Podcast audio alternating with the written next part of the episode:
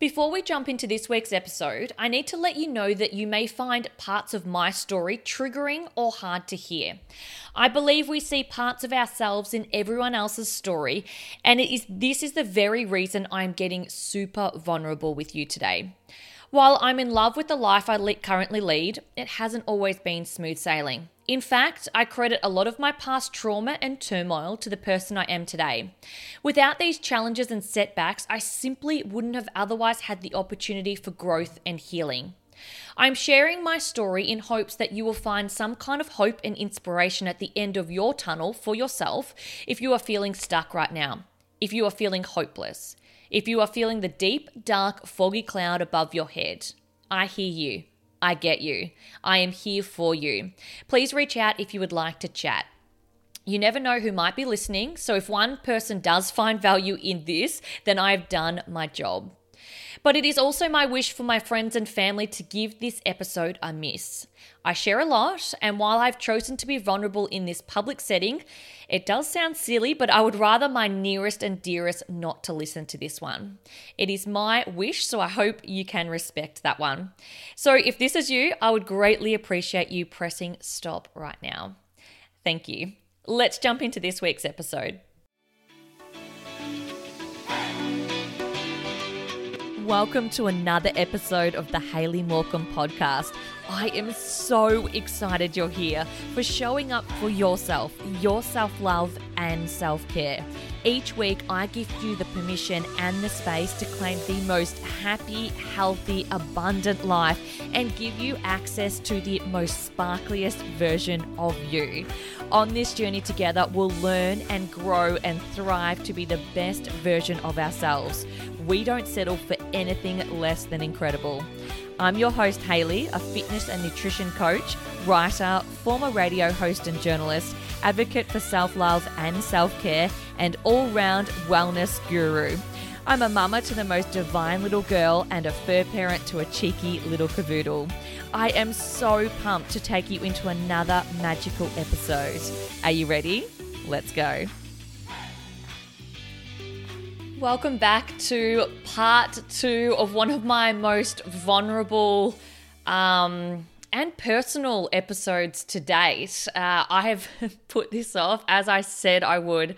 Um, the part two was I was going to record it yesterday, being a Sunday. Today's a Monday, um, and I am sitting my caboose down right after a workout. I just quickly had breakfast. And I was like, no, I'm going to do it now. I've mapped it out. It is all ready to go. And again, like most things in life, um, we resist the things that we know is going to bring the most healing and i'm resisting it. I, i'm resisting sitting down and recording it. I don't know why. I've been reflecting on it a lot. Workouts are a great opportunity for me to release and connect with my mind and i was thinking about it i'm like no i'm going to do it now while the house is quiet before pip comes back in a couple of hours time.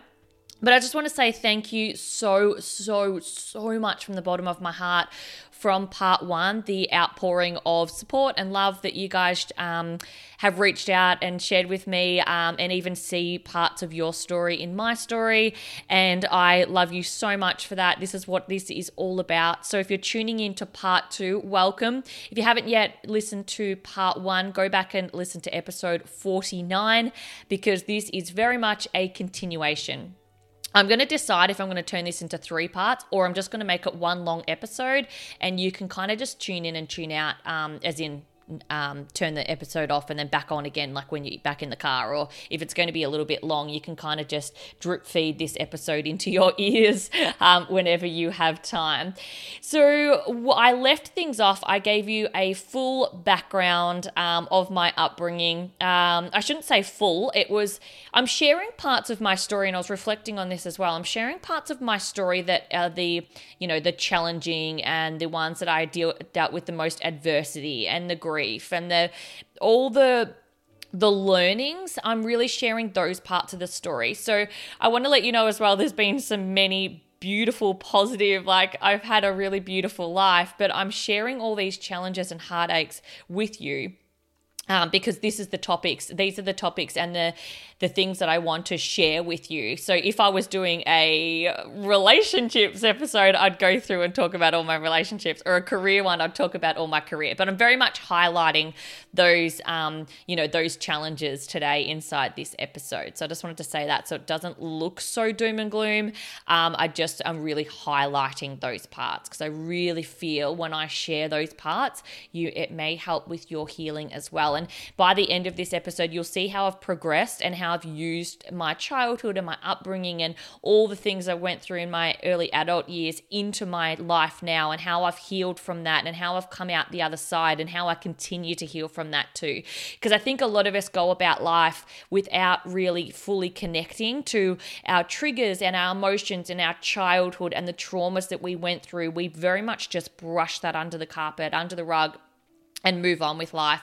But when you really take inventory and look further and deeper into parts of yourself that you react or parts of yourself you know that you have a pattern um, whether that's in a relationship or a career or whatever it is through life it's it can bring you so much light it can really paint that picture and pull you up next time you do it or next time you find yourself running away from a relationship or causing that argument um, that it wasn't really the other person's fault, but it was something within you um, that's triggered you or brought, brought out an insecurity. It's very, very, no, it's very powerful knowledge.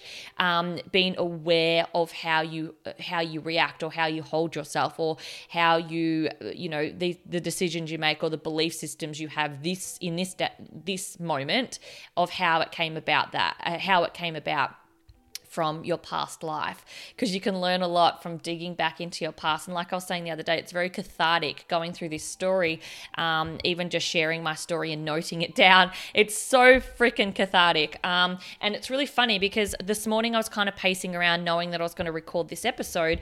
And I went over to my tarot cards in my bookshelf.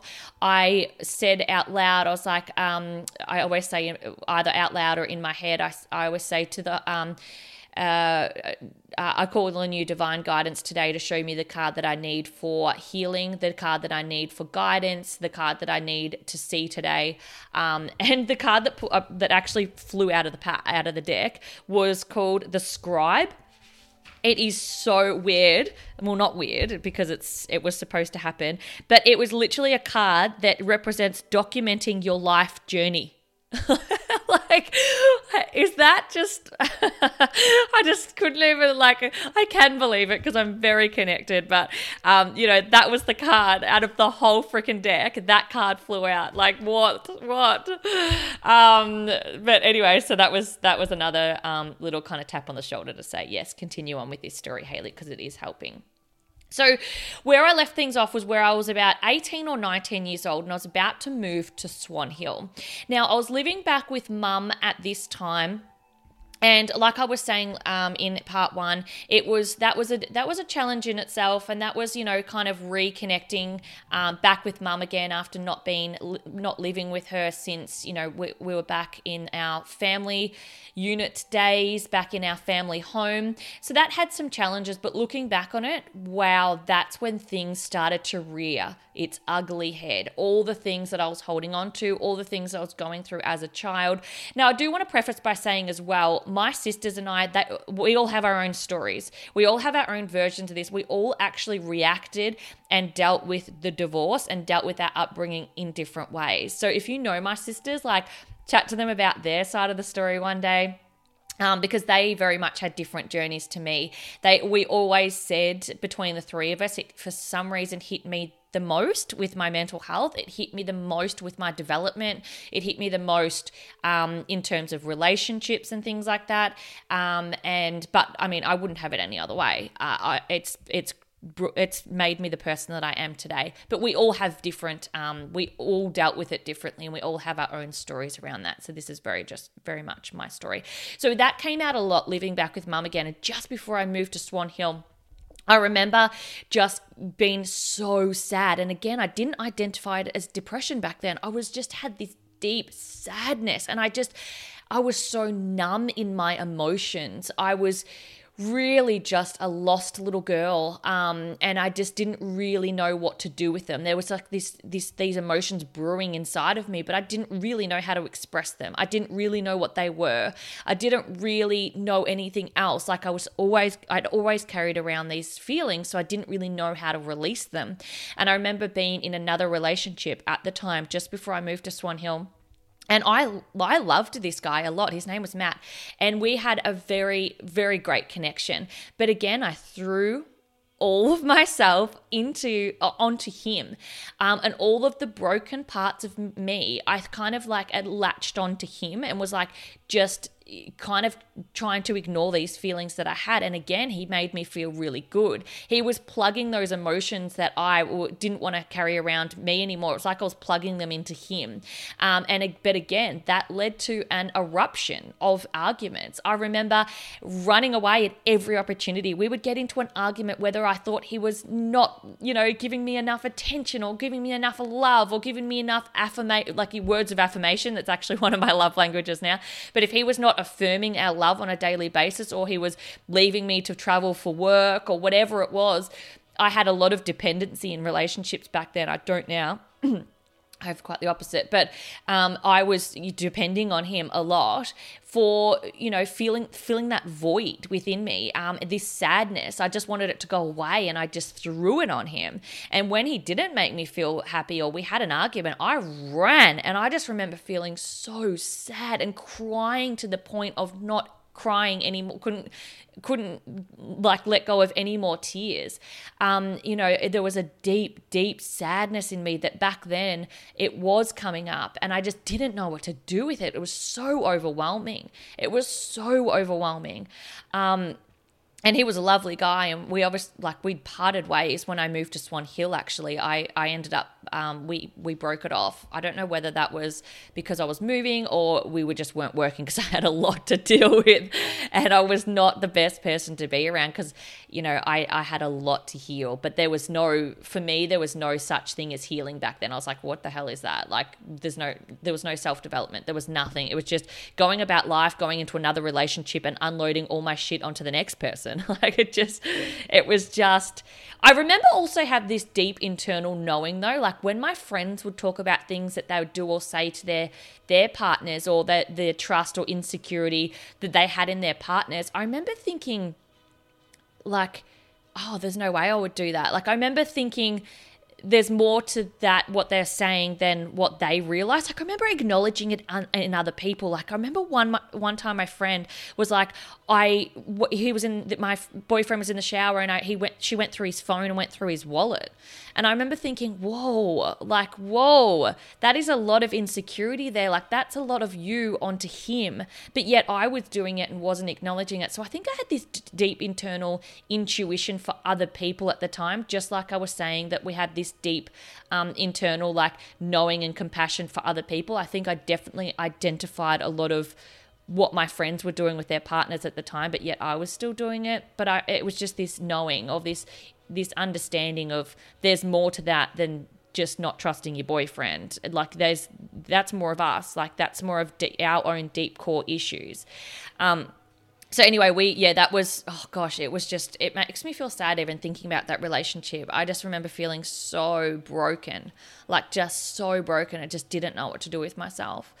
Um, and then yeah, taking it out on mum a lot. Mum and I had a lot of arguments, and I just remember just taking it's like this anger that I had from a child from when she left the household. It was like that was coming out as well. I had a lot of anger towards her, like a lot of anger, deep internal anger. Um, and that came out a lot in our arguments. Like I remember screaming. Like I remember screaming so loud that my throat would hurt. And I didn't really like there wasn't really it wasn't so much about the argument or the thing that we are arguing over. It was just this emotion coming out in me, this anger that I had towards her and I didn't again didn't realize that at the time that that was coming out in the form of those arguments. Um and we had a lot of there was a lot of, you know, um there was a lot of uh broken parts in our relationship back then as mother and, mother and daughter. That's for sure. When we were living together. Um, and then later on, she moved back to. So this is when we're living together in Bendigo, and she moved back to Melbourne and um, and then into Queensland for many years. Um, and then many years later, she also said that she was running away from us. So it was like, so we knew what it was like to live without parents nearby. Um, and you know she it, she did admit that later on um, that that's not the right thing. That wasn't the thing to do. We should be embracing the fact that we've got parents around. But she wanted us to she wanted to build this independence and this re- resiliency within us. So we knew what it was like to stand on our own two feet um, which that did happen. That has happened. But again it wasn't um, she was just um, she was just continuing the the the her upbringing onto us. Um, so for some reason, so we felt like we knew what it felt like to not have any parents. It sounds really sad now, but that's what she did talk to us about like many years ago, uh, many years later. Um, the reason that she kept running away was because of that, because that's all she knew was to run. Um, so yeah, that's really interesting. But then going back to um, Swan Hill, going back to that, I just finished that relationship with Matt. I went to Swan Hill and oh my goodness, I remember jump putting all my life's belongings in my car and driving to this new town that I'd never, ever, even stepped foot in. Um, at the time, I didn't even have anyone to live with. I had no rent like history or anything, so I couldn't even rent a place. I was very young. Um, my dad, a guy in his um, footy club back then, knew uh, his grandmother lived in in Swan Hill, and she was in her nineties. And he said, "Well, she's got a spare room," and I literally just rocked up on her door one day and I lived with her for a little bit. My first ever roommate was a lady in her 90s and we became best friends. I would um, pay her $50 a week in rent. I still remember $50 uh, cash every single every single Friday. I'd give it to her before I, I went back home again. And um, and yeah, we she had a lot of dependency on me, just like I did her. She was putting a roof over my head and providing me, you know, comfort um, and a friend when I didn't have any. And I was helping her a lot. Um, obviously, being in her nineties, there were a few things that she couldn't do, so I helped her. Um, we used to I used to get home from work every day. Um, so this is when I worked at a newspaper, the newspaper. I'd get home from work every day and would sit down, would watch Deal or No Deal together, and would sit down and would have dinner together. And yeah, we were just we just became each other's company. It was so beautiful. Um, and so, this newspaper I worked at, I actually made some really beautiful friends there. There were these three girls, and we sat in the newsroom. Um, it was like this big square table, and we um, our desks, that was all our desks, just faced each other, and we became so close. Like I just did not expect this friendship and these this bond that I would have with these girls when I moved to this town that I had no idea anyone. Like I didn't know a soul there, and became really close friends. I actually ended up dating one of the girls' brother for ages, and that was another relationship. And reflecting back, I had a relationship relationship in every town that I went to for my media career.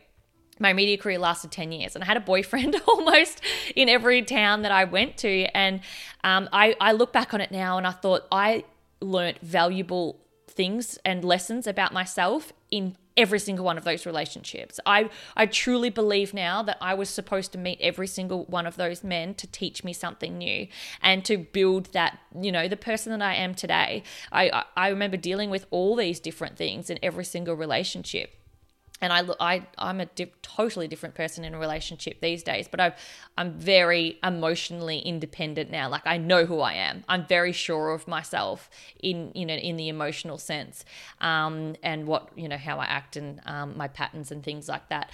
But yeah, I, I met him. Um, we ended up living together. So um, when I after moving out of the um, I can't remember her name. I can't remember her name. The, the lady that I lived with. Um, so beautiful. And she had a son who owned a little rental in Swan Hill. I remember him meeting up with him one day and um, you know he i was just i basically had to talk him into it because i had no rental history. I was just this 19 year old girl with no rental history. I was like i you know I, I, remember still remember the rent. It was $130 a week for this little two bedroom little unit. It was so old but far out. It was my little home. It was my cocoon. Um, yeah so he gave me the chance and i moved in with no furniture nothing. Like i just built from nothing.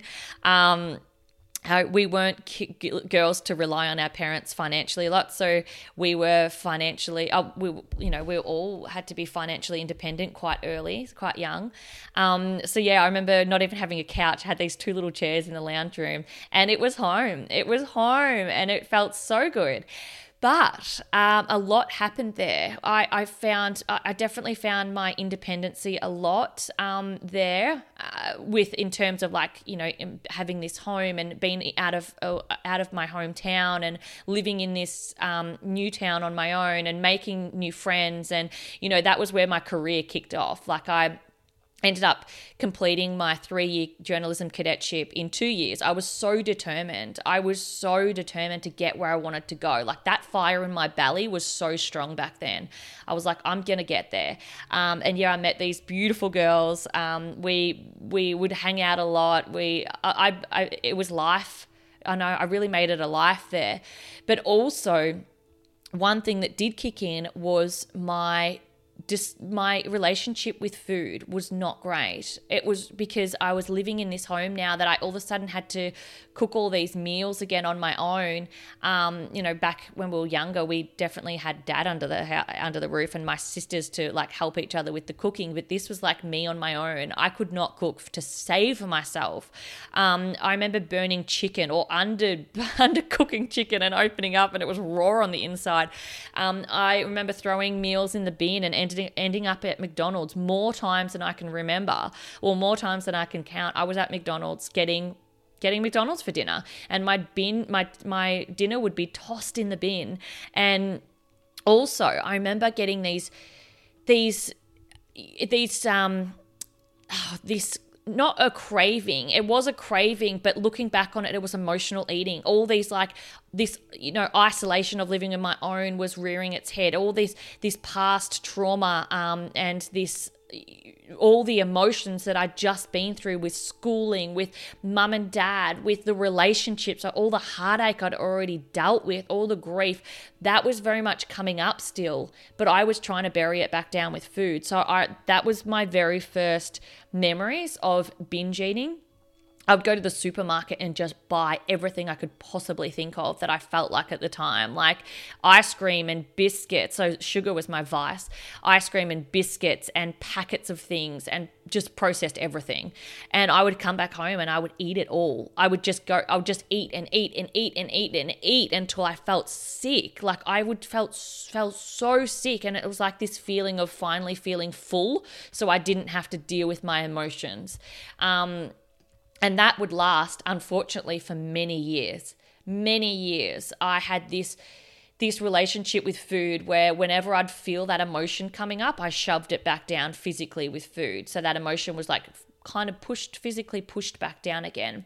I always felt like shit afterwards. I always felt disgusting and sick and I hid it. No one else knew about that. Like I would I would very much hide that. I'd put the packets in the bin um, if anyone was coming over or my boyfriend at the time was coming over, he didn't know about it. I lived on my own, so I could very much hide it. And and um, the one thing I couldn't hide though is my clothes were getting very tight.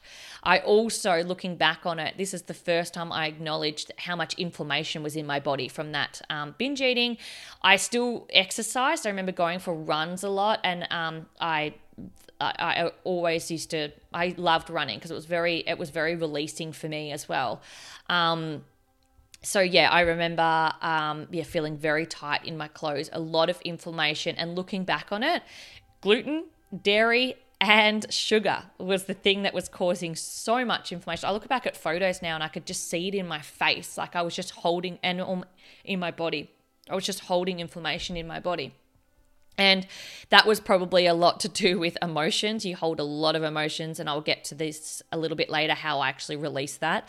A lot of emotions were in that body. A lot of inflammation was caused from grief and trauma and all the things that I was still not healing and dealing with. And then now the thing that was feeling good um, was the food. The food was feeling really good. I, I remember the relationship being not too bad. This relationship wasn't maybe actually I'm making that connection now. Maybe because I was turning to food rather than to him for that um, for that release. Wow, I told you that this story is going to bring out more. Maybe that's because I, I don't remember having all the arguments with him.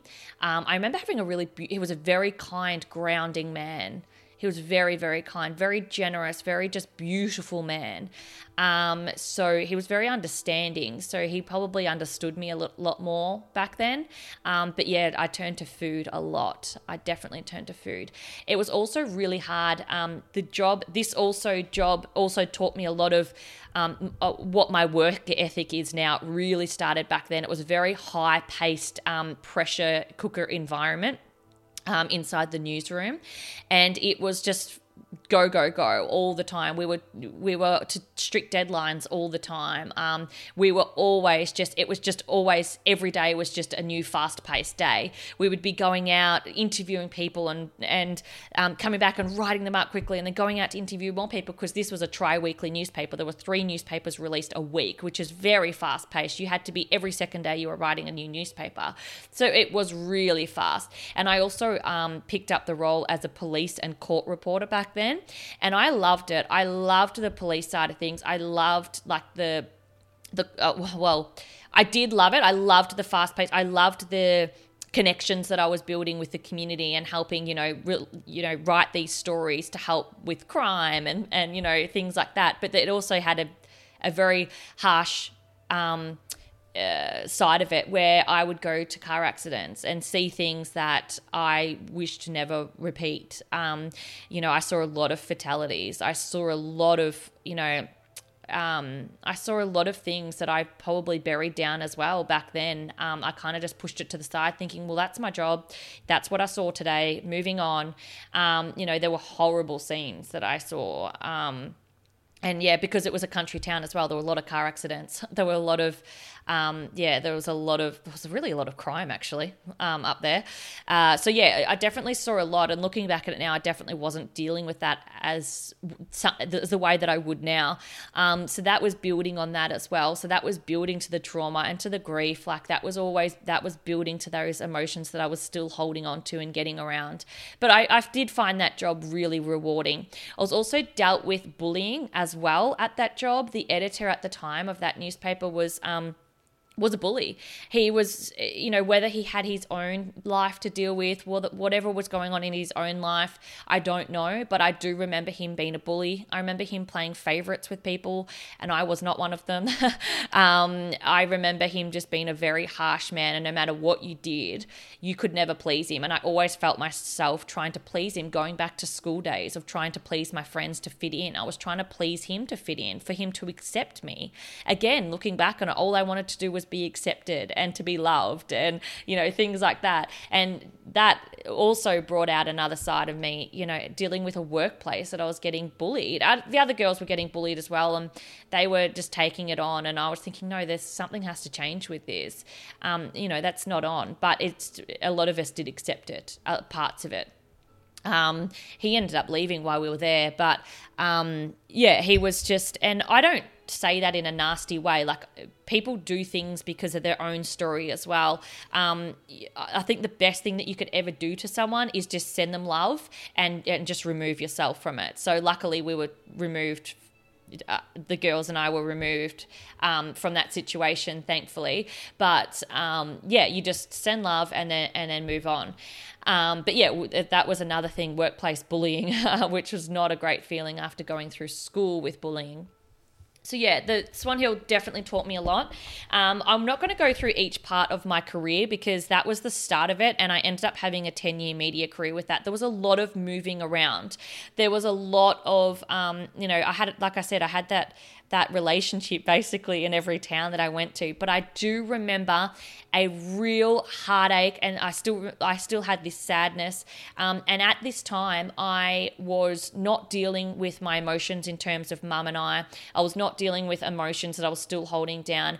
And I remember feeling so sad every Sunday night because I'd go back to Bendigo on a weekend and then I'd go back to Swan Hill during the week. Some some nights I did not want to go back. I would wait till so so late at night to go back to live back at my home um, in Swan Hill, and I would be so sad. I would cry so so hard that I'd have to pull over onto the side of the road because I couldn't see the road ahead of me for for my tears, um, and then just ringing back home again because I didn't want to leave mum. Like here I am, a 19, 20 year old still not wanting to leave her mum because this was like the time that I had her back in my life again. And then all of a sudden, I had to leave every Sunday. I had to be going, and I didn't want to. Like, I didn't want to, but I also had this fire in my belly that I wanted my career so bad. So mum definitely helped me to to stay on that track because she could see that I wanted this career so bad. But I just remember this sadness and this grief, and this is around the time that I also went on antidepressants. Um, I was seeing a counselor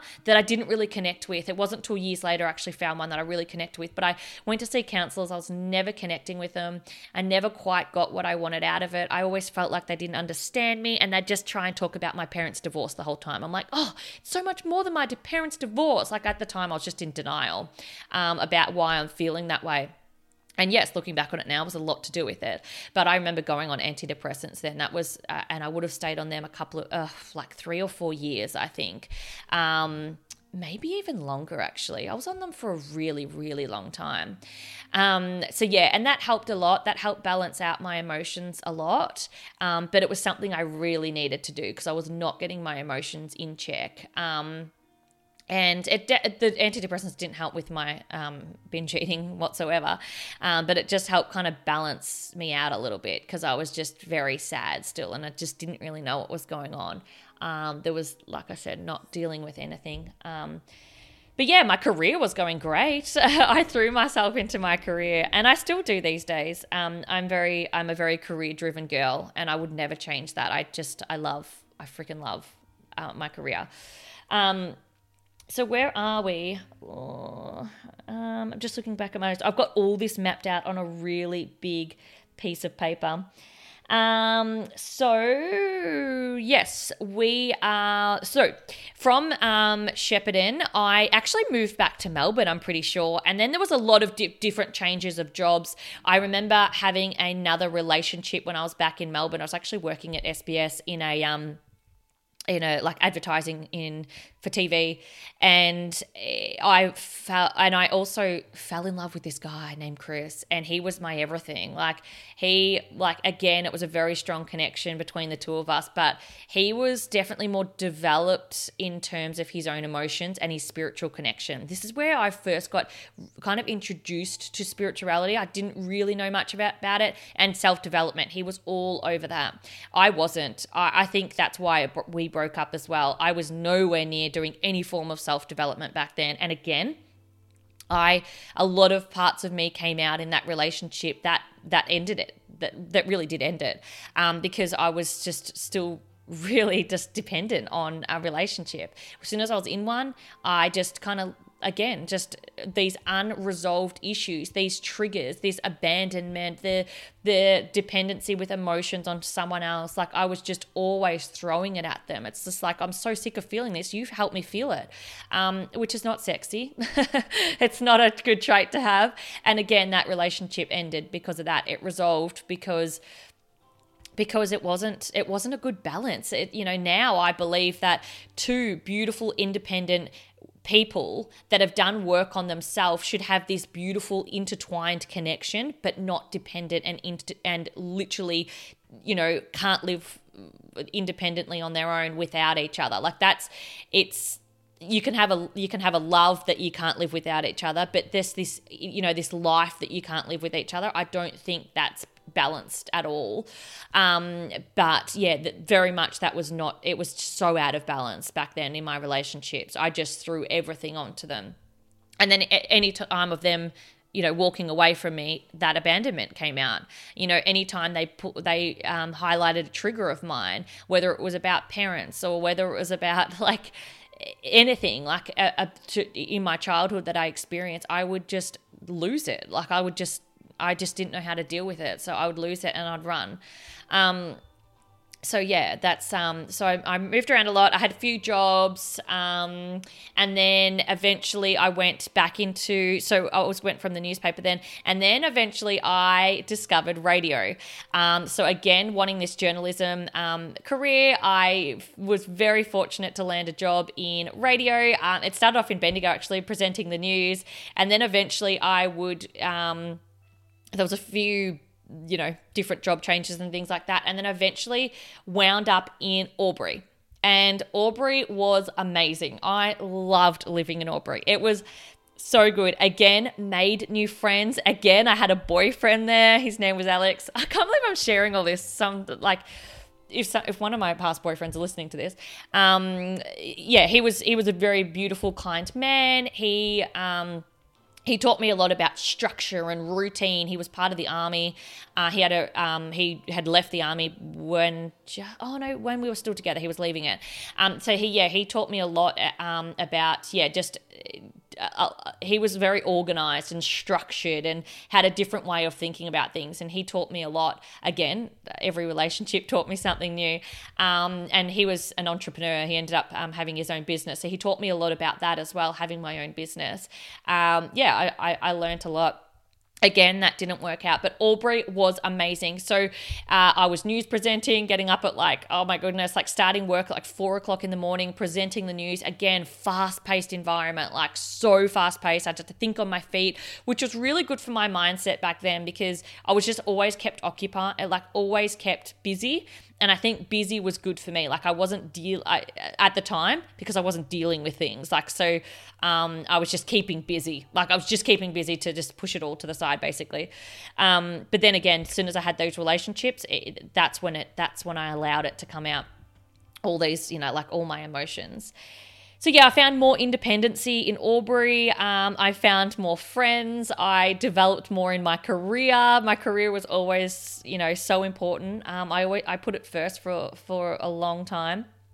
Um, so it, yeah, and my determination flared even more from that. I ended up jumping over into doing um, like radio hosting, the breakfast hosting or radio um, music show hosting then, and that was amazing. Um, yeah, I just I have such high regard for for that time in my life. And again it taught me a lot. From there though this is where the game changed for me.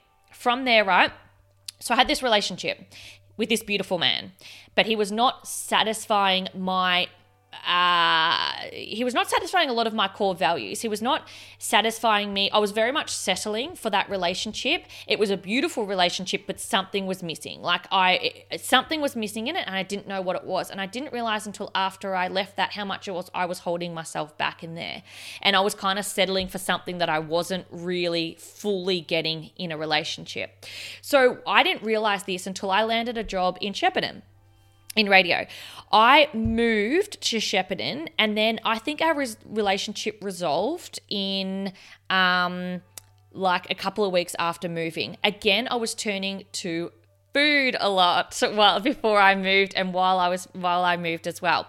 So again, just filling that void. So anytime I thought I felt isolated, anytime I felt lonely, anytime I felt sad, I'd still be turning to this food. So binge eating was very much a big thing for me still then. And I um I didn't binge eat and then um, like make myself sick or anything like that. I just binge eat and then I would either go and exercise and run, feeling so heavy and disgusting, or I would just find myself mulling in my own guilt for eating that and then waking up and trying to restrict myself the next day. And that still continued in Shepparton. But one thing that I did find in Shepparton was once I resolved that relationship, once I ended that relationship, I felt this emotional release. I just remember feeling this emotional release going, oh my goodness, like it wasn't a bad relationship, like it just broke up, it broke off and it was it it came to its end naturally. But I just remember feeling this emotional release. From that emotional release, I remember I remember also feeling weight released. So when I when I actually was when I actually was really honest with myself and thought I'm not getting what I need out of this relationship, the weight also dropped off me. I, I still remember I was holding on to a lot in there and then I released it and then I released that that emotionally.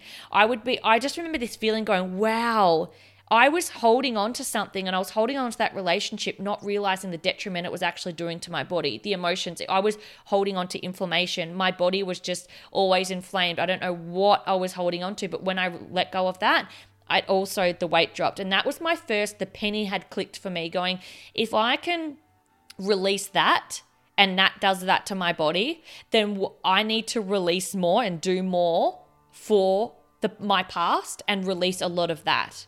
Like, does that, I hope that makes sense. That was the real eye opener moment for me. I loved that job. I could shine in that job. It was like my everything was just aligning. Like I felt so good and my body was at the smallest, leanest, lightest way it's ever been because I was truly living the life that I wanted to. Like I'd, I'd broken up that relationship. I was living in this my dream job. Like I just wanted this dream job so bad that it just felt so good. I felt fulfilled when I woke up in the morning. Like I just felt so good, even though. I was in another share house and felt isolated and lonely for a little bit. It just didn't hit me as hard because I, A, and I was closer to home as well. Shepparton was much closer to Bendigo, so it wasn't much of a trek to go back home of a weekend. Um, yeah, I just remember feeling this, just this uh, release. And again, the that didn't mean that the binge eating had stopped. I still had my ups and downs. It was still very much a roller coaster. And I still remember this like um anytime I felt that isolation flare up again, I would turn to the food. And I remember back then it was Reese's cups, peanut butter cups, and uh, ice cream, biscuits, anything you name it, anything I could get my hands on, I would binge eat until I felt sick. And Nutella, Nutella, I like a spoon straight to the jar Nutella. Um, and because again, that was the universe telling me you need to do the work, Haley. Like, you need to do this work. You're just going to push these emotions down. So, while I was still having these moments and these feel good moments of like, yes, I'm living in alignment. Yes, I'm feeling good. Yes, I feel released. I was still, anytime it did flare up, my feelings, I would turn to the food. And it was yeah, I just still remember that feeling. I still remember that bloated feeling. And then I'd try and go out and walk it off or run it off. And it was just gross. It was just uh, this this vicious cycle that just never ended. But this is where I was introduced to my first form of self development. This was in the form of a girl by the name of Gabby Bernstein. And if you follow me, you know that I freaking love her, that she honestly changed a lot for me. She I remember picking up one of her books. Um, Add More Into Your Life was one of her first books. I started reading that, and that's when the penny dropped for me. That was this fir- the first thing form of self development for me was the um, add more into your life. And she talked about going through her own eating disorder. She talked about going through a drug addiction. She talked about all these things, and then I could see this beautiful light that she is today. She's this spiritual healer. She's this you know, she's just this beautiful, beautiful woman that spreads her message to millions of people across the globe. And I just remember thinking, if she can go from there and then heal all of her wounded, broken parts, then I can too. And I'd go for walks and I'd put it in my ears. Um, every single book that she owned, I would get it on um, every single book she wrote. I'd put it on my audio book. Uh, I'd download the audio book and put it in my ears, and I'd go for a walk, and I just started listening to all of her books. And then it was one day I was out in nature. I was out walking. I still remember. I still even remember what I was wearing. I was wearing a yellow top. That's how much I remember this moment. I was out walking in nature, deep within the bush. I'd found these beautiful walking tracks there, and I'd just finished work, like finished up the radio show for the day, and I was just out walking, and I had her in my ears.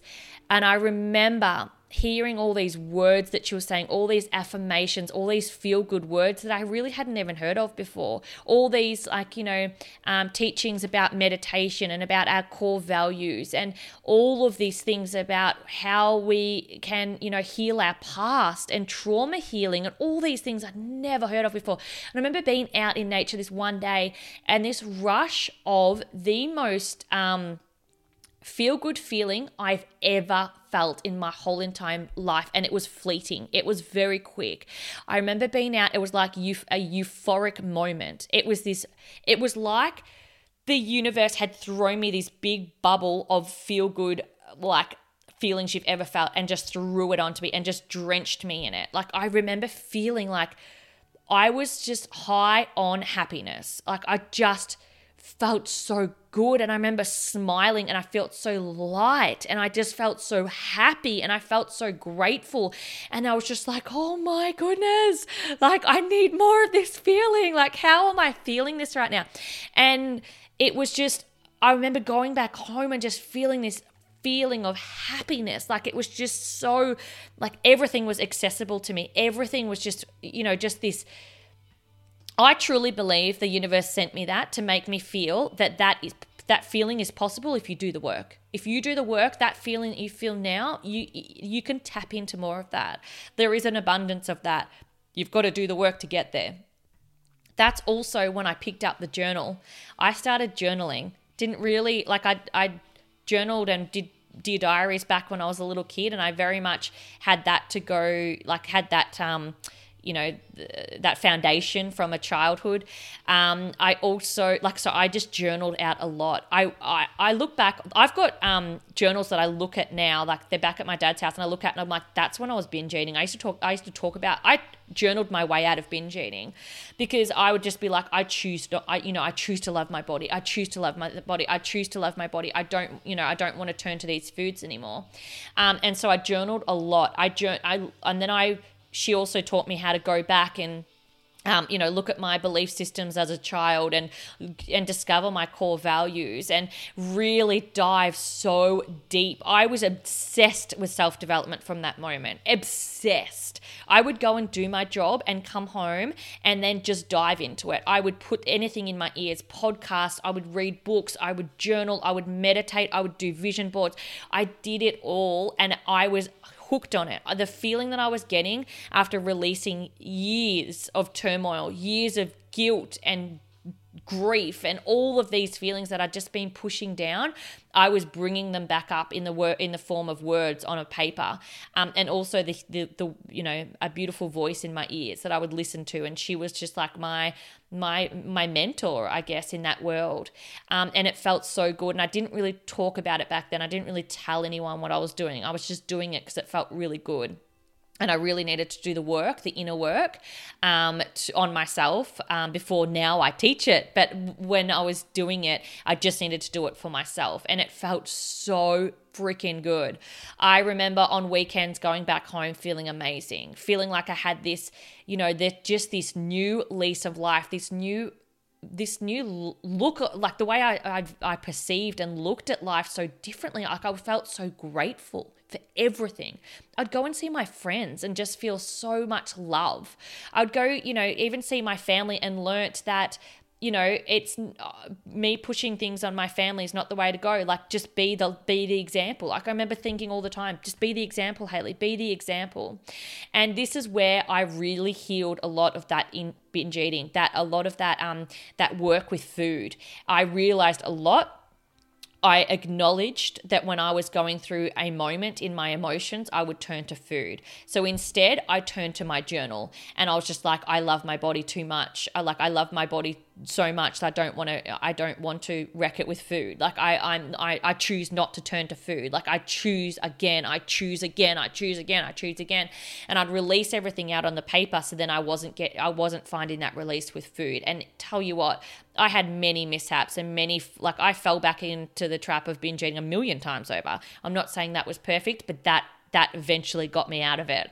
I you know, I I couldn't even tell you the last time maybe I binged maybe the last time I did do that was back then, years uh, 2014. That was when I lived in Shepparton, and that was yeah a very big. That was a very big turnaround for me. That was when I really, really grew into this person that I am today. It was the start of it. Um, my body was reflecting it. Like I, I, without even really changing much, because I was always, I, I, always exercised anyway because I knew it felt good in my body. Um, but I had, I dropped like Mm, like eight kilos or something like that back then. And that was i it was inflammation. I you know i i intuitively um, stopped eating glu- gluten, I intuitively pulled back on my sugar because I knew that that fluctuation in my weight was from sugar.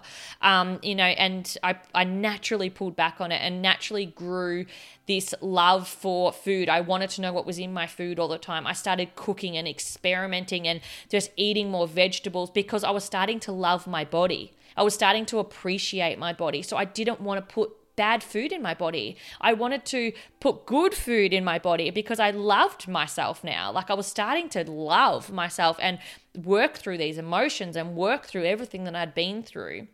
And it was just, yeah, it was just so beautiful. Like I just am so grateful for that time. Um, but yeah, just very much acknowledging belief systems that I was holding on to. Yeah, like I said, the core values, just all these aha moments were happening when I was there.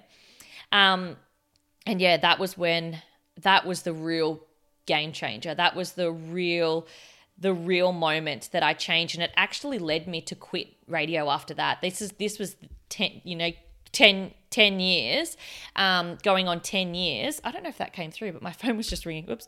Um, that was, yeah, a good 10 years of being in media. And that was when I realized that commercial radio was not aligned with my values anymore. You know, I valued, um, you know, health and I valued connection and I valued, um, you know, a natural way of living. And I had all these values that I was now starting to realize that no longer aligned with that that job anymore. There was a lot of the commercial side of things that I just wasn't feeling I wasn't feeling fulfilled um, in that. And I, I lovingly let it go. Like I lovingly walked away from it. And there was so much that happened in that career that I'm so grateful for that I never would have otherwise got the opportunity. But I was very much acknowledging that this, my newfound values that I was starting to identify, was not aligning with with the life that I wanted to lead anymore. Like I wanted to help people. I wanted to guide people. I wanted to lead this life of just being there and being people's support, um, you know, network and just helping them live the best life that they possibly could. That's when I really acknowledged that.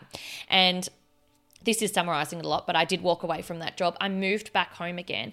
In the meantime of, you know, doing all this work, Pippa's dad came into my life. We met. Um, and it was a beautiful relationship. We had a, um, you know, a very loving um, connection when we first met. We had a beautiful relationship, and it came to. I remember, you know, telling him I wanted to leave this job and I wanted to leave radio and I wanted to start this new chapter. And back then, I had in the works in the back of my head. I'd already become a personal trainer. I I became a personal trainer 10 years ago. So I always had that in the back of my mind of like I can I, this is this was the first way of helping people. Um, and I wanted to come home and I wanted to create this business, this fitness training business, which I ended up doing the outdoor training business when you exercise with you and your dog. So, but I moved back to do that. I very much focused on that. But then I, you know, um, we were progressing in our relationship, and the idea was I was going to move back and we're going to live together. But when I moved back on the 11th hour, um, I'm not going to go into this side of the story because I don't think that's fair on Pippa's dad to just tell my story, side of the story. But a lot happened, and he basically um, pulled out, got scared of me moving in and living together, and there was actually a lot going on um, in the background. But um, yeah, I end up I we when I went to move back, the relationship resolved uh, and i hit rock bottom i remember feeling so sad and so heartbroken and just like i just remember feeling like this was I, I, was already feeling so good within myself and I was finding my feet this this new direction in my career and then I was thinking I had the relationship too. But then I moved back and that resolved. I look back on it now and I think everything happened the way it did. The universe was sending all these signs to you know to step up again and step up and do more work and you know just to, to learn and to heal and to grow um, as a person. And yeah a lot happened then which I'm not going to go into but we broke up and I ended up living with my sister and I it was a real rock bottom moment for me. Um, it was really rock bottom. Like I just remember not being able to concentrate and not being able to do anything. Like all I thought about was him. Which looking back on it now, like it's it was another sign to stand on my own two feet and to, you know, um, focus on myself and my own healing, um, which I did. I still turned to the self development. I still would be, I, I still just remember going to my room and I was drawn to angel cards and tarot cards and journaling. And I'll just go into my room at my sister's house and crystals, like all these things just made me feel good. I just surrounded myself with it. Like it was just like I was bathing in all this feel good energy. Like I, my bedroom, I just created this real positive environment because it felt good when I walked back in there. Um, and yeah, this is where it just got deeper and deeper and deeper this self development journey to grow and to learn and to see every challenge as like a, a learning experience. Um, so to put things short, we ended up getting back together. He did. It was like really in a rom com. He actually freaking moved heaven and earth to get us back together and did it in a very public manner. And um, if you knew me at the time, uh, you would know that that was a very that was massive. Um, it it wasn't easy, but we ended up getting back together. Um, and then uh, like a year or so later, uh, or maybe two years, I can't remember. Um, we my sister was trying to, for a baby, and she discovered that she had polycystic ovaries. And she contacted me one day. She's like, "I know you have the same symptoms as me. We've always had similar cycles. We've always had similar um, things go on with our bodies." And I just knew back back then that I had it too. So I went and got checked out. Turns out, yes, I had um, quite a severe case of polycystic ovary syndrome and went to see a gynecologist. This is when Pippa's dad, you know, said to me, I actually really want a baby, you know, let's do this kind of thing. Um, so I, I, we decided to go on medication to um, to get pregnant, and we got pregnant from this medication. So yeah, so then we were living this new life of being pregnant. But the way that I felt inside my pregnancy was emotion I had never ever felt. It was it was a lot this was depression rearing its ugly head. So by this stage, I was back off the antidepressants. I had been for a couple of years. Um, but yeah, this was another form of depression that I'd never felt before. And 100% perinatal depression. I had every symptom. I didn't feel excited about anything. I felt numb. The things that I should have been looking forward to, I wasn't looking forward to. Like I remember feeling so sad in my pregnancy. And it didn't happen. It didn't didn't make it any easier that I was about to experience the most grief that I felt in my whole entire life. And this was in the form of losing my dog. So my dog was six um, when he got very sick. We were living, Jake and I were living together, and he got very, very sick. Now, I learned a lot from the way I handled this looking back on it now. But when he got sick, I felt helpless, like I couldn't help him. I felt like I couldn't do the things that I needed to for him. I tried my hardest to not make him sick anymore. But there was a decision made that I decided to lovingly, it came from a place of love, to let him go. Um, because his sickness overwhelmed him and it actually broke my heart to not be able to fix him. And from that moment, I went into the deepest, deepest spiral of depression that I've ever felt in my life to that point. I remember just feeling like a failure. I remember feeling like, looking back on it now, like he abandoned me. And my abandonment issues came back up again because someone I loved abandoned me. He left me. He got sick. He left me. Um, and we were very close, um, very, very close. I was so close to this dog. If you have a connection to a dog, you understand.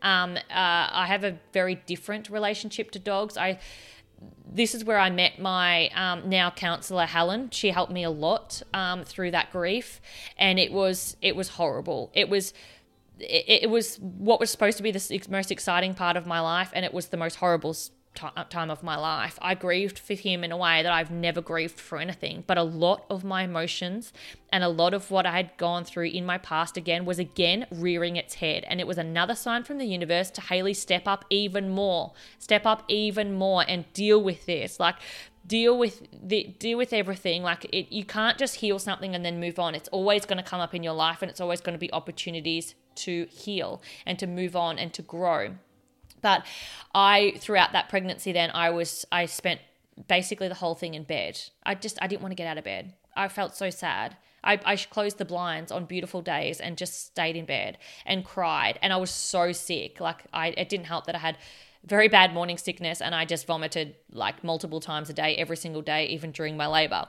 Um, I was very, very sick and I was very, very sad. And I look back on it now and I think a lot of my grief was also stemmed from the feeling of turning like when you become a parent, you realize how you were parented and you start reflecting on how you want to then parent. So that was a lot going through my head of I'm going to now parent like my mum did. And I d- didn't want that. I didn't want to have a failed relationship. I didn't want to have a mum that was going to run, like, I didn't want to be a mum that was going to run away. Like, this was playing in my mind over and over and over again. Like, what kind of parent am I going to be? I'm going to be a failure. I failed my dog, so I'm going to fail my daughter. Like, I failed everyone. Like I failed.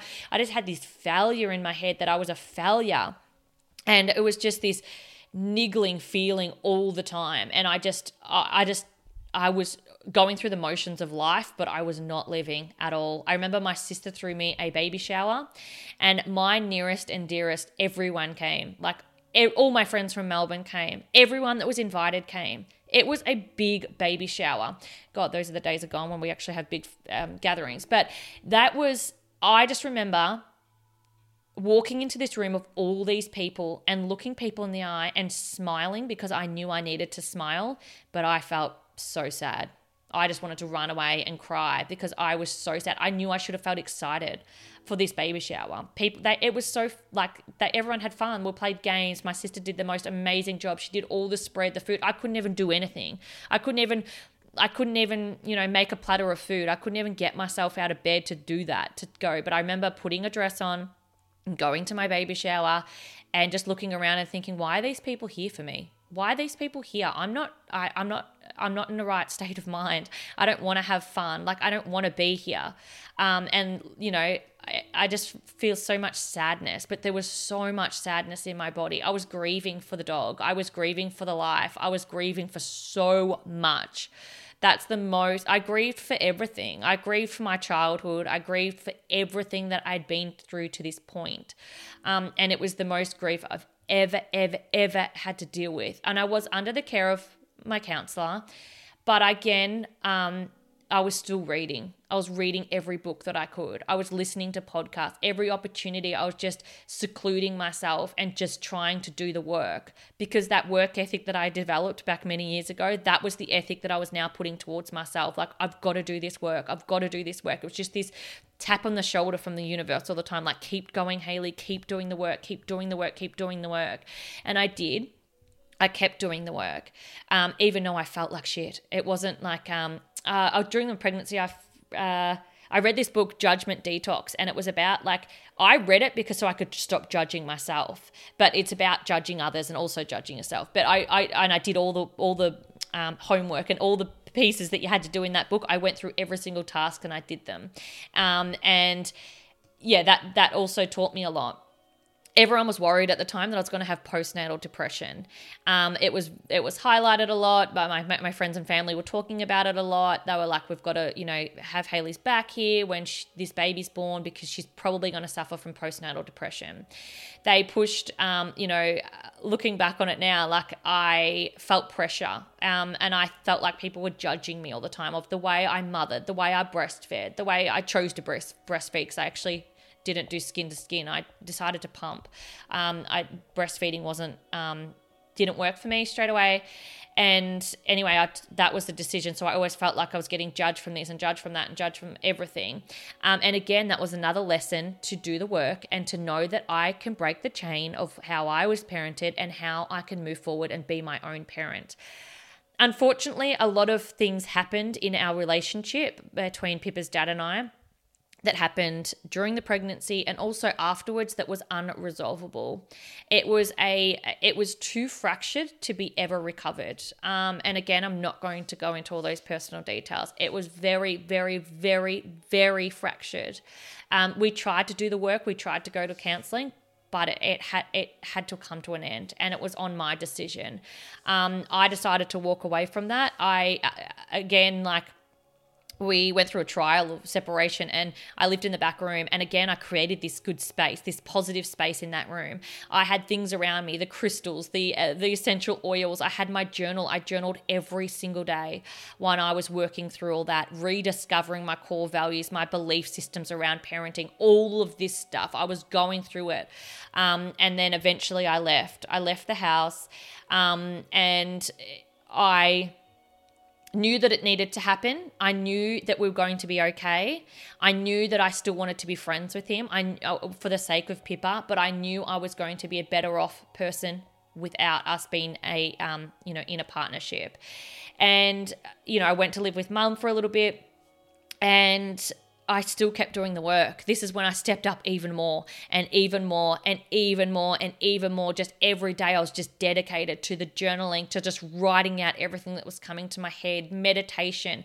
But one thing that got me through my, um, my uh, perinatal depression, which didn't really turn it. I had a little bit of postnatal depression, but one thing that got me out of it very quickly uh, um, when I could was exercise. Exercise pulled me out of my depression and also doing the work, um, I turned to exercise.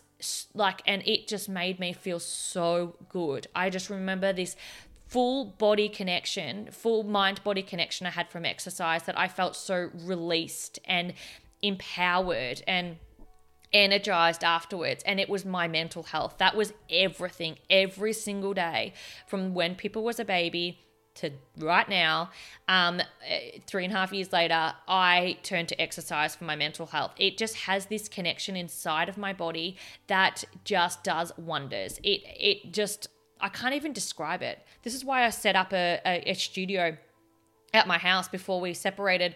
And you know I, I had a booked out studio of women. That was my dream and i put it on my vision board and it came to fruition. Um, it was my dream to guide and lead women to then create this connection with their body through exercise.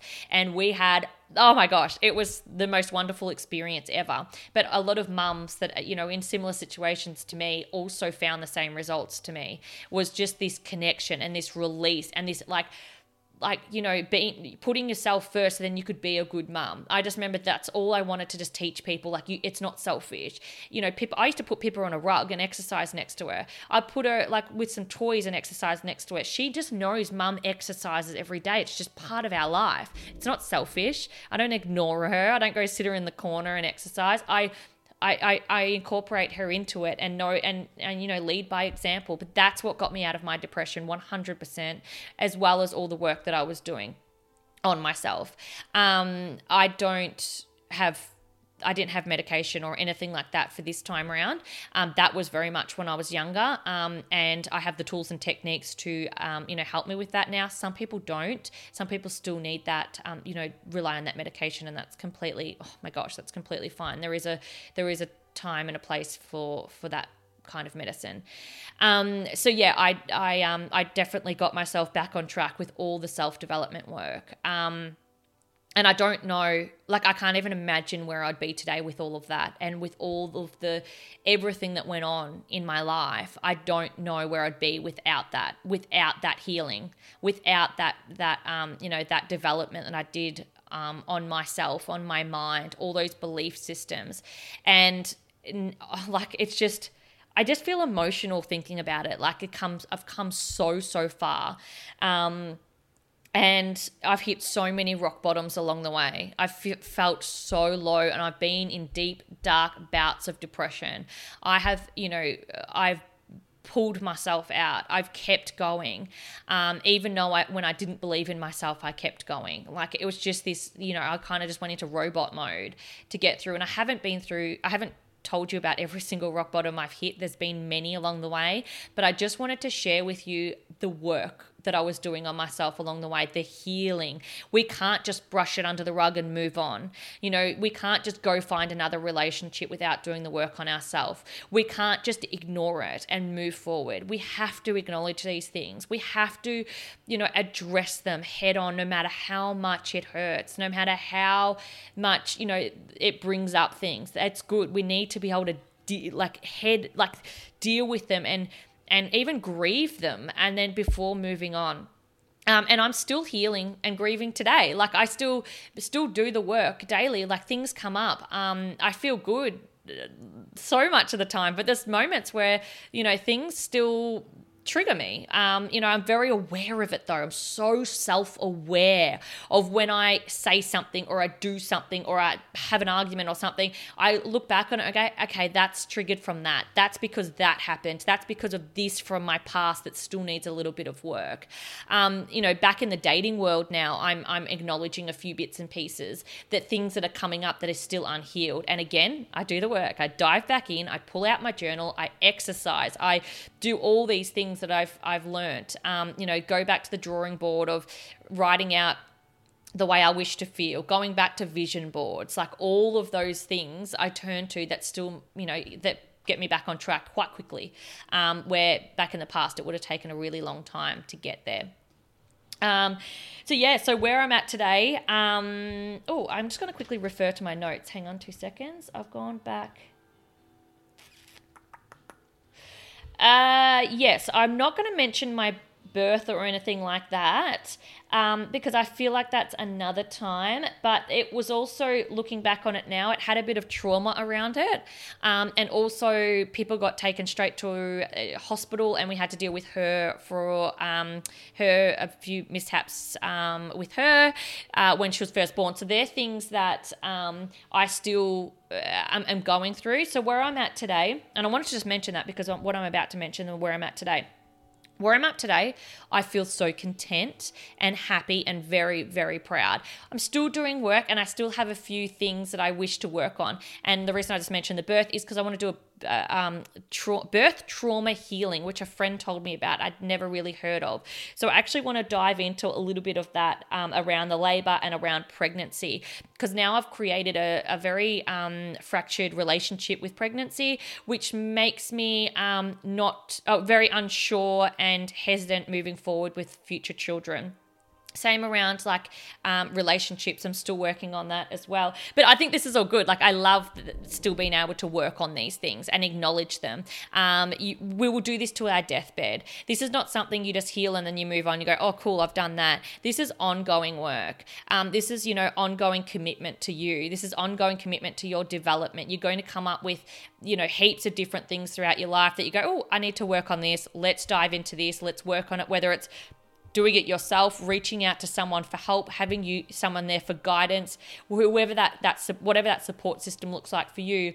It's so like you're just going to keep keep working on things until the day we die, unfortunately. But it creates us the person that we are today. Um, you know, having these tools and techniques to fall back onto is what gets you out of them very, very quickly. Um, and yeah, you just grow and learn and dust just um, pick yourself up, dust yourself off, and keep moving. So yeah, the law, the labor trauma healing I want to do. Um, still more work around parenting. That's always a big thing for me. How I wish to parent, how I wish to then um, you know bring up Pippa, the the things that um, you know I may or not have had as a child. You know, I wish for her to have in her childhood. There's all these things that are that are coming up continually for me but i turn to i turn to those things um, on a daily basis to to pull me back in line and to to keep going forward.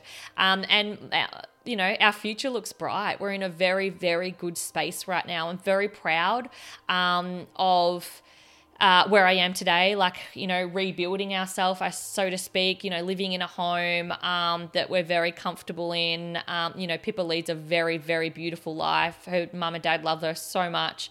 And yeah, we lead a very, very um, you know, very fortunate life, but it's taken a lot of work to get here, a lot of work, and it will continue to take work. But where I am now, is I'm at that space where I'm so ready to help others do the same. Like this is where I really feel like I was put on this earth to do is to help others, to help others get to this place because I'm telling you now it feels so freaking amazing. Like so amazing. Um, one thing I just didn't mention is I'm also mindful around to my food now. Um, so I, I, like I said, I couldn't tell you the last time I, I did those the binge eating or anything like that, but I'm very mindful. If I go to walk into the kitchen and I'm feeling emotional, I go, I pull myself up on it now, and I find other ways to feel that release or to deal with that emotion rather than turning to food because I forecast ahead and go, well, if I turn to food now, I'm going to feel like shit afterwards. I'm going to feel so gross afterwards. That's not me. I'm not going to sit there and gorge because I'm not going to feel good afterwards. Um, so this is yeah this is and because i genuinely love myself now. Um, where back then i didn't love myself. Um, i you know i love my life. Um, back, back then i was still dealing you know i was still dealing with a lot of crap.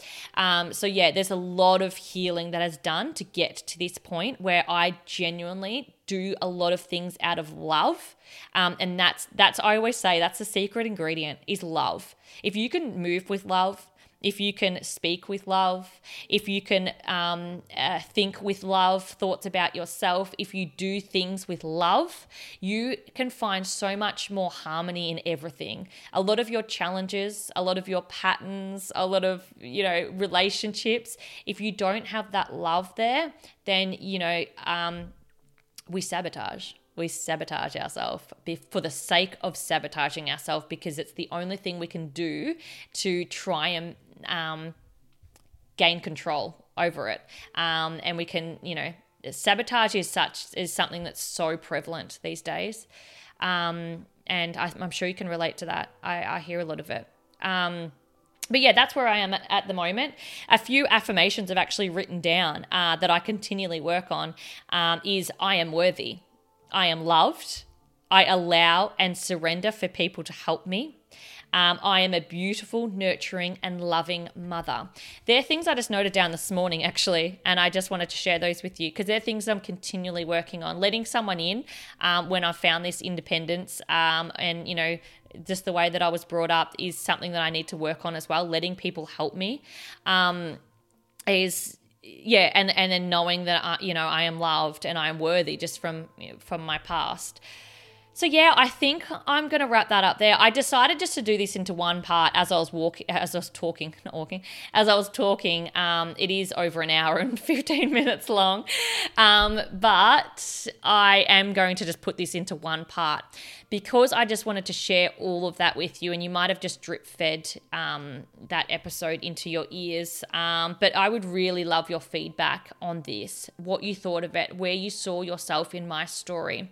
Um, like I said, if I was telling a story about a different topic, it, my story would have looked completely different. If I was talking about relationships or if I was talking about career, it would have looked so different. But I just kind of chopped and changed and really showed you a few, just a few, because there was many more, a few heartaches and a few challenges and a few few things that I dealt with in my life um, that I just wanted to share with you. Um, and I feel really good being able to share this now. Like, I feel like that was even very healing. Um, talking about it today. So I really do hope it has helped you.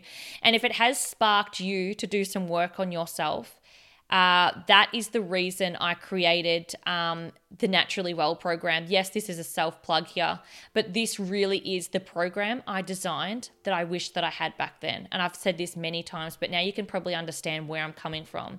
All the resources, the tools and techniques, and everything you could possibly imagine and need if you're going through that is inside this program. I've created beautiful meditations. The work that I've created, we go right back to just, you know, discovering what your core values are. Are you living in alignment with those? What are your patterns? What are your dream what does your dream life look look like? Teaching you exactly how to meditate teaching you exercise teaching you how to do self-care. You know teaching you how to create the life that you wish to, to live. Vision boarding how that um how you can manifest. There is everything inside that program. I have jam packed that thing so much that it is it, it literally gives you everything, every resource that you need to do your own work. Um, and you've got me along the way as well. You can ask questions at any time um, when you get stuck or you have a burning question, um, and to you know develop maybe a better relationship with food. Um, you know, I teach you everything inside of that, and I really that it was a heart centered program. I, it came from my heart. I wrote it the whole thing, it just flew out of me. So I knew that it was designed for you. um, I knew that it was going to do well. Um, I just had this inner knowing of, um, this is what I need to design. This is what I need to get out into the world for more ears to absorb um, and more souls to absorb so you can start living a really, really blissfully happy life and attract everything you've ever desired into your life. Because um, it's a really, really feel good feeling. Um, and to do that, to access that, just jump onto my website, Hayley Moore, so H A Y L E Y M O R dot com forward slash store, or the little button work with me if you just go to hayleymoore.com. Um, all the information is in there. You can literally find out everything about the program in there and make your decision from there. But I really do hope to see you inside that program because it does wonders. It is magical, and I freaking love it. I'm going to leave it there. Um, thank you so much for listening again. And like part one, if you want to reach out, please reach out. I'd love to chat to you. Love to hear your feedback. And I don't know where from here. Maybe I'll share another part of my my life with you um, moving forward.